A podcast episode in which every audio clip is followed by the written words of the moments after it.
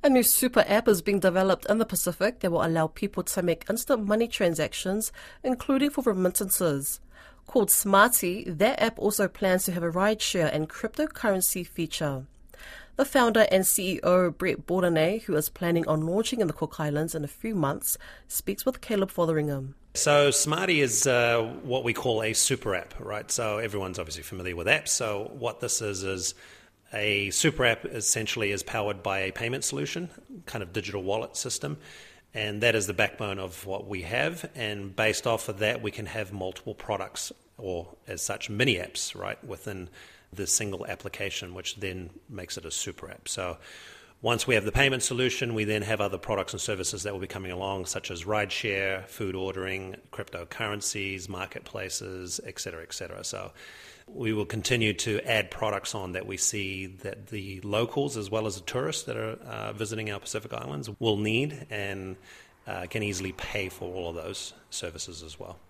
So the backbone is this payment system. Yeah, exactly. So the idea is obviously you have a digital wallet within your Smarty account and you can add funds to that. You can also load up your card into the account so you can utilize that as well.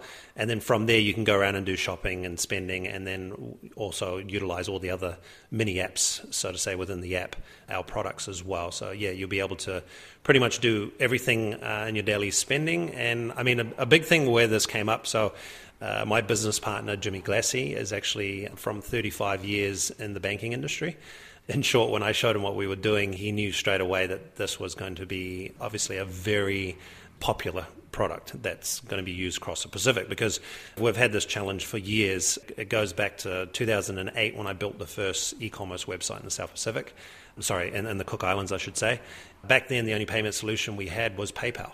And now you fast forward 15 years later, and guess what? The only payment solution we really have that's quick and easy to implement is PayPal.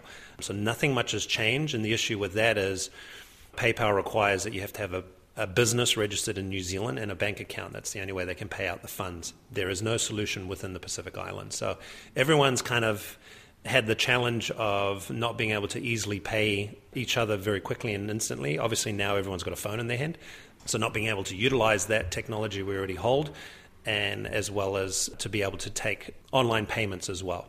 It's always been a big challenge and an issue that not just the locals and businesses have, but it's also the tourists that come through are not able to easily make payments for products or book ahead of time. And now we're trying to provide that solution that will, will resolve all of those issues.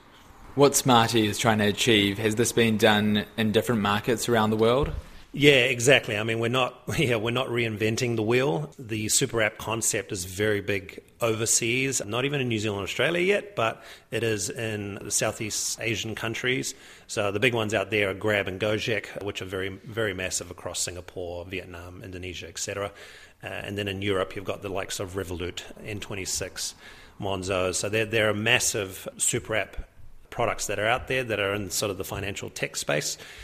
And we're trying to bring those concepts here, but we have to custom build them because obviously we're lacking in infrastructure here with internet services specifically.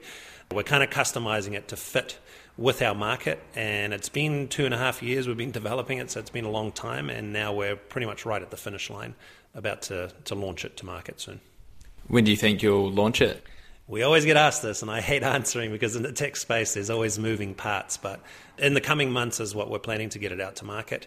For, for us, especially in fintech, you, you don't necessarily have to have a license as such, right? People also ask us, like, are you a bank? We're not actually a bank. That's the beauty of what we're doing. A, a fintech is just a financial service provider. So it's sort of similar in New Zealand. You don't have to have a banking license as such because we're not giving loans, we're not offering the interest that's when you do have to go down that, that avenue. And that's where there's a lot of hurdles and a lot of red tape, right? So the idea for us is we're trying to provide a financial solution that it's quick and easy to sign up. You literally can do it on your phone within two minutes, and then you're off and away, and you can start shopping and spending everywhere you go. It's, it's been a long road to get to where we are, but we're very close now to, to launching. And the the focus point is the Pacific. Are you going to test it in the Cook Islands first? Yeah, so this is sort of our launching grounds. Obviously, the Cook Islands where we're based. We know everybody here. It's a small enough island in Rarotonga, but also the country itself as a whole that, you know, we're confident that we're going to get out into the market and hopefully get good uptake. once we can prove the concept here, we're going to pick that up and then transfer it across the entire South Pacific. And I've got Jason's travel media, so we, we deal with nine Pacific countries. So I've already got a network and a connection there across the region. Uh, I have a fair understanding how everything runs in those areas as to business and payments, obviously.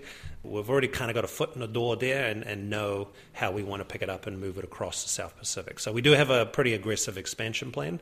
At the moment, we're just looking at some really solid partnerships with businesses across the region so that we can do it, do it quickly and effectively. I suppose for me, and maybe I'm speaking from a New Zealand perspective, the things that you said you can do, I already feel like I can do them. You said rideshare. I've got. I can use Uber. I can already buy things with a Visa card or cash. What's the benefit of Smarty? Well, you can't do any of that here. That's the difference. So you're talking about individual products that exist in places like New Zealand or Australia and the rest of the world. We don't have any of that here, and anywhere in the South Pacific yet. I mean, there's rideshare doesn't exist. Uh, food ordering systems don't exist yet. We don't even have the ability to, uh, as an example, I mean, if I'm paying my staff, I have to pay them two days in advance because it literally takes two days to go from my bank account to the next bank that's 20 meters down the road. Whereas our system now, by the time you've hit pay, the next person's got it instantly. And, and all they need is a mobile number and an email address and they can receive the payments from anywhere. So, same thing goes if you're paying someone in a different island it's, it's all instant. So there is no solutions like that here. I think even New Zealand have only recently sort of come out with some some fintech products. It, it's definitely bringing some ease into people's lives for transactions.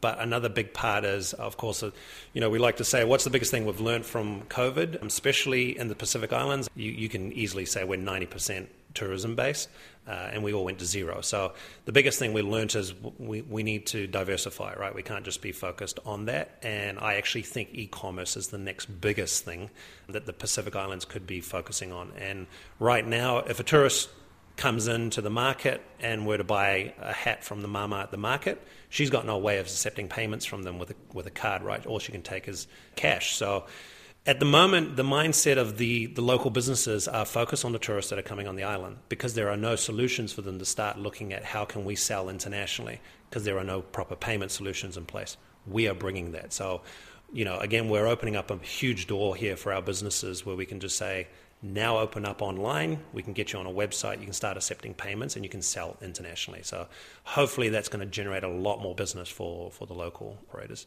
you said, said that it will work island to island. Does that mean that somebody from the Cook Islands can send to Fiji? And then the second part of the question is, could that be used for remittances? And is that something that you've looked into? Yeah, exactly. So, like I said before, you know, we we're not a bank. We actually are a payment service provider. We we don't need to be licensed as such. However, we have chosen to be. So we we've applied for a remittance license and that's been pre approved. We're obviously still going through the final stages of the conditions that they need to sign off to give us that license.